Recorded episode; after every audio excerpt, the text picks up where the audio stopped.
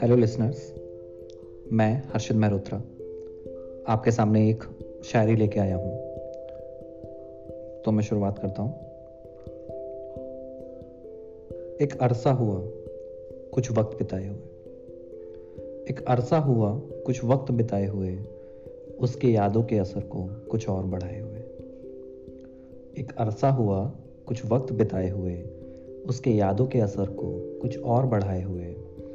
चुपचाप बैठे हैं आज दुनिया से अलग। चुपचाप बैठे हैं आज दुनिया से अलग। चेहरे पर मुस्कान और दिल में दर्द छिपाए हुए।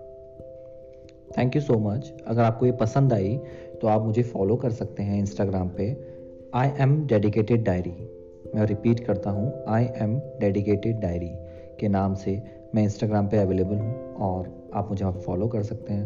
मैं फेसबुक पे भी सेम ही नाम से अवेलेबल हूँ तो आप मुझे फॉलो कर सकते हैं वहाँ पे।